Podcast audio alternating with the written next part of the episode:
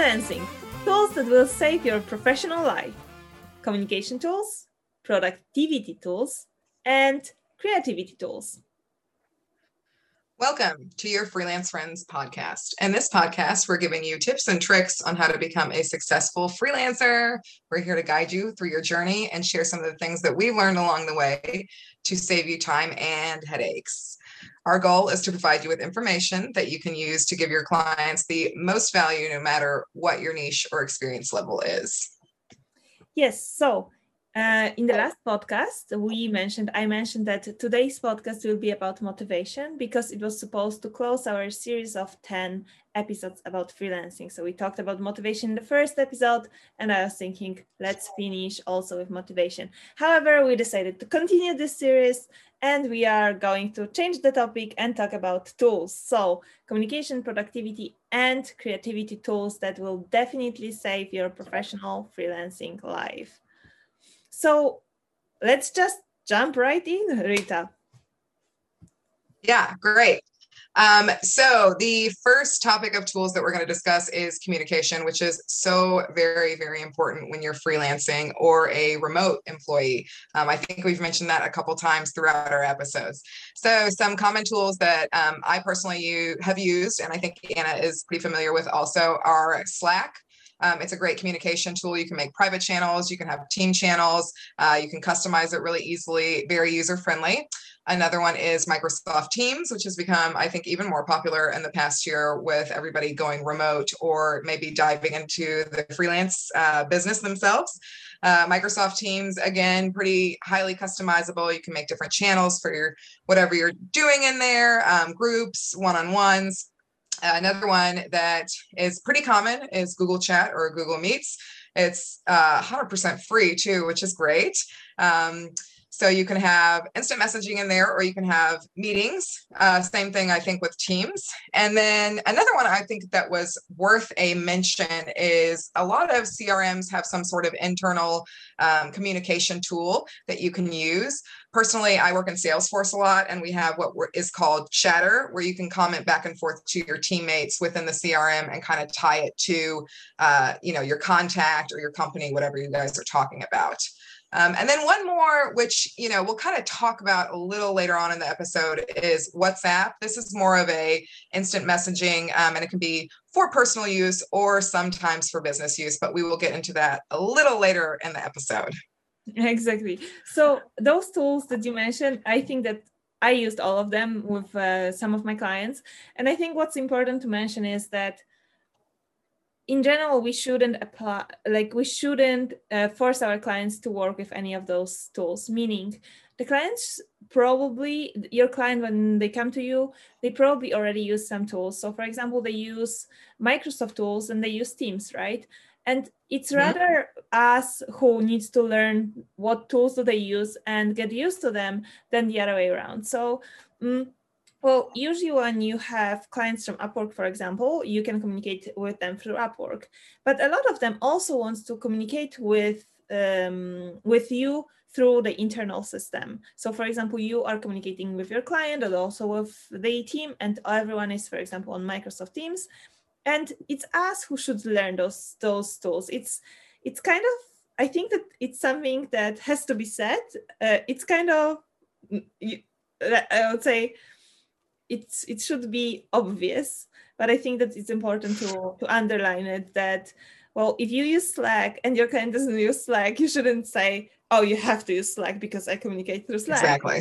Rather say you know i will communicate with you in this way. However i also know that for example for me i was communicating with one of uh, our clients of agency one of our clients through uh, we were communicating through email and I, I i just thought that to make us more productive i would propose that we can move to slack.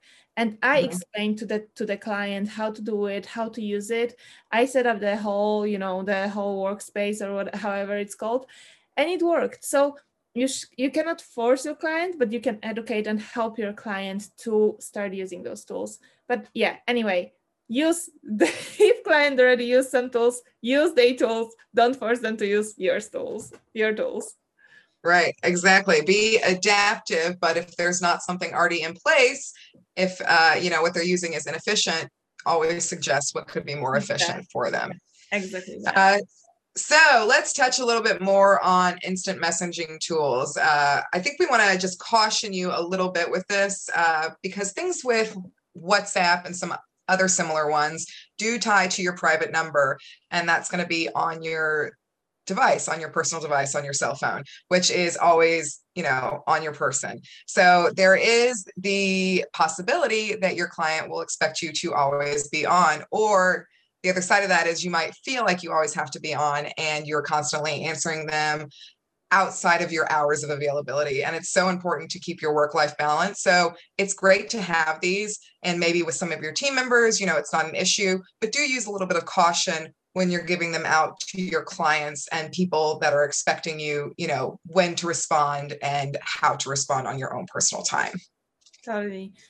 Well, I think that nowadays when we have those apps to communicate you can have teams on your phone you can have mail on your phone of course you can have right. upwork messages you can have whatsapp and it's kind of like all those apps uh, started to be almost instant right almost instant communication right. it's important to kind of know when to stop like when to exactly not, to not get used to answering all the time of course we are for clients right so we want to answer them all the time but then exactly. kind of like your work life balance it will it will crash it, like it will it will be too heavy for you so be careful with this and mm-hmm. also be careful to give the personal personal numbers personal emails because well you can disconnect from your email when you have free days but if client has your private private email or private number he will know that you saw this message so he will or she will expect you to answer. And it's like not helpful for both sides so yeah. Totally agree right you. exactly. So life next, is all about balance even professionally. Yeah totally. Uh, so next thing uh, that we would like to talk about is productivity tools. So when we say about productivity tools or communication tool also improves their pro- productivity. But what we mean is more like project management tools. So, for example, ClickUp, Monday.com, Trello, or Jira. All those tools are used to manage your tasks, manage your projects, and from from my experience, at least I think Rita you have similar. Um, mm-hmm. Is that usually clients already use those tools. Like if if there's an organization, usually organization already use some kind of project management tool and mm-hmm. as you are as you are working remotely it is always good to keep your tasks. So for example for me even if my clients don't use those those uh, tools i use them for myself. So i can have all my clients listed in i don't know let's let's say clickup and then i have all the tasks. So i can hold myself accountable and i can rem- remind myself about tasks that i need to do but if your client use them also you just you just put your things there right? And you manage pr- projects of your client in the tool in the tool that they use. And those tools really save a lot of time and headaches seriously. Yeah. you can only remember so much on your own but these tools you can plug in you can put um, you know due dates you can put notes you can do interpersonal or inter team communication. They're really really really lifesavers um, I think kind of going a little bit more into that and going more to the management side of productivity, uh, kind of keeping yourself organized is the management of files. So I'm going to kind of bounce back to the Google Drive again. Another another cool thing about the Google Drive is you can do Google Sheets, you can do Google Docs. Um, you know, you can do a lot in there, and again, it's totally free. So that's an awesome one.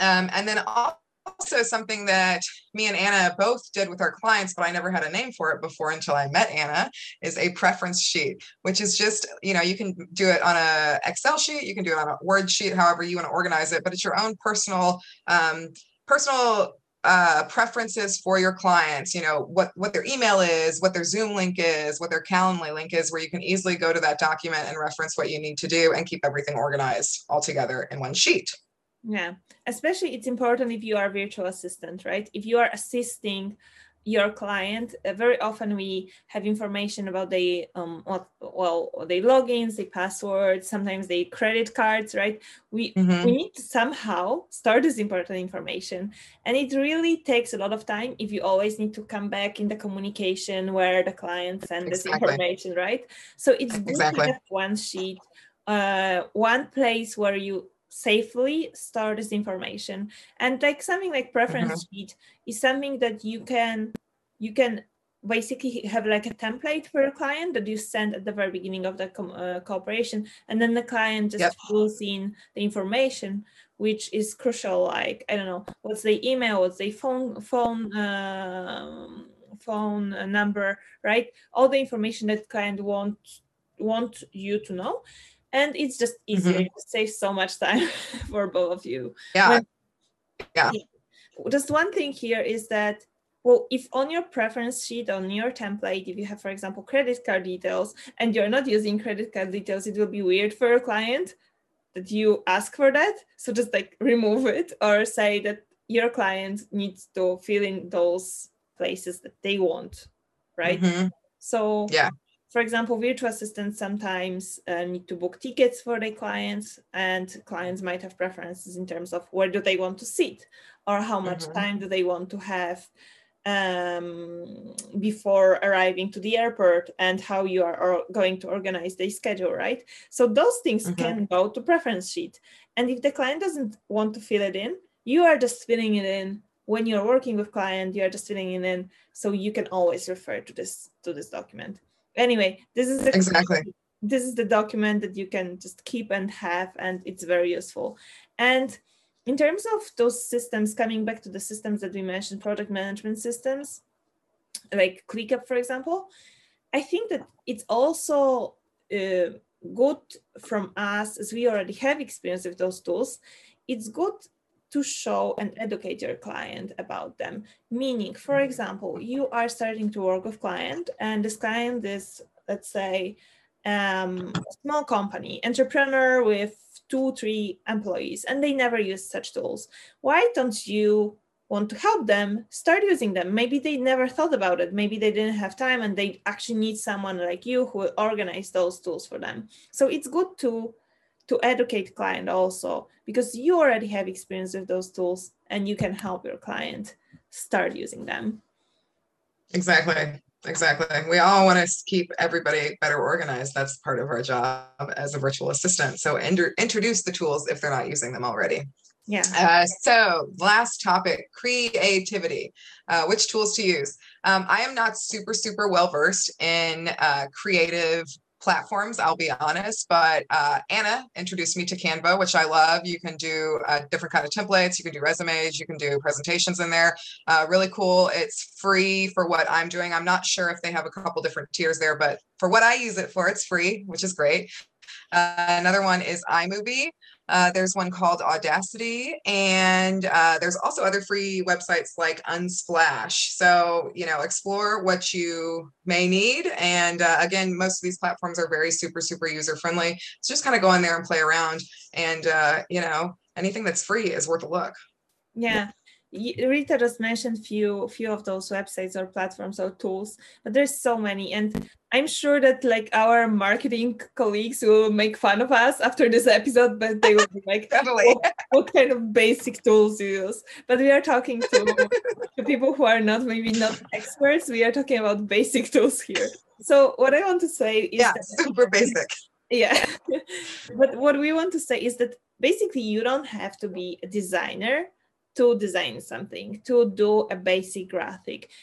Either exactly. it's for your client or it's for your use. So, your personal use, you want to market yourself, you want to po- post something, you want to create something for your website. You don't have to pay someone to do it if it's like basic thing.